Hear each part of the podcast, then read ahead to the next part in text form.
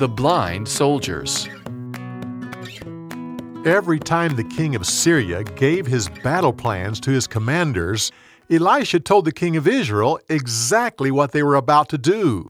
This happened several times until the king of Syria questioned his commanders about it.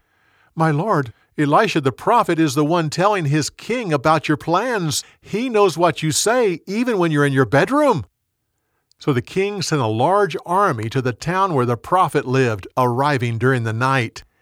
In the morning, Elisha's servant was shocked when he saw this massive army. Elisha prayed, Lord, open this man's eyes so he can see. The servant then looked out and saw that the mountain was covered with horses and chariots of fire, all of them ready to fight for Elisha. Then the prophet prayed, Lord, make all of these men blind. Suddenly, blindness fell over the Syrian army. Elisha walked up to them and said, You're at the wrong city. I'll guide you and take you to the right place. He then led them to the capital city of Israel. Once inside, he prayed, Lord, now open the eyes of these men. The men looked around and realized they were in Samaria. The king of Israel said to Elisha, uh, Should I kill them?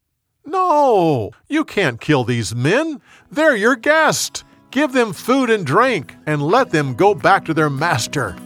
So the king prepared a great feast for his guest. For more, go to BibleTelling.org.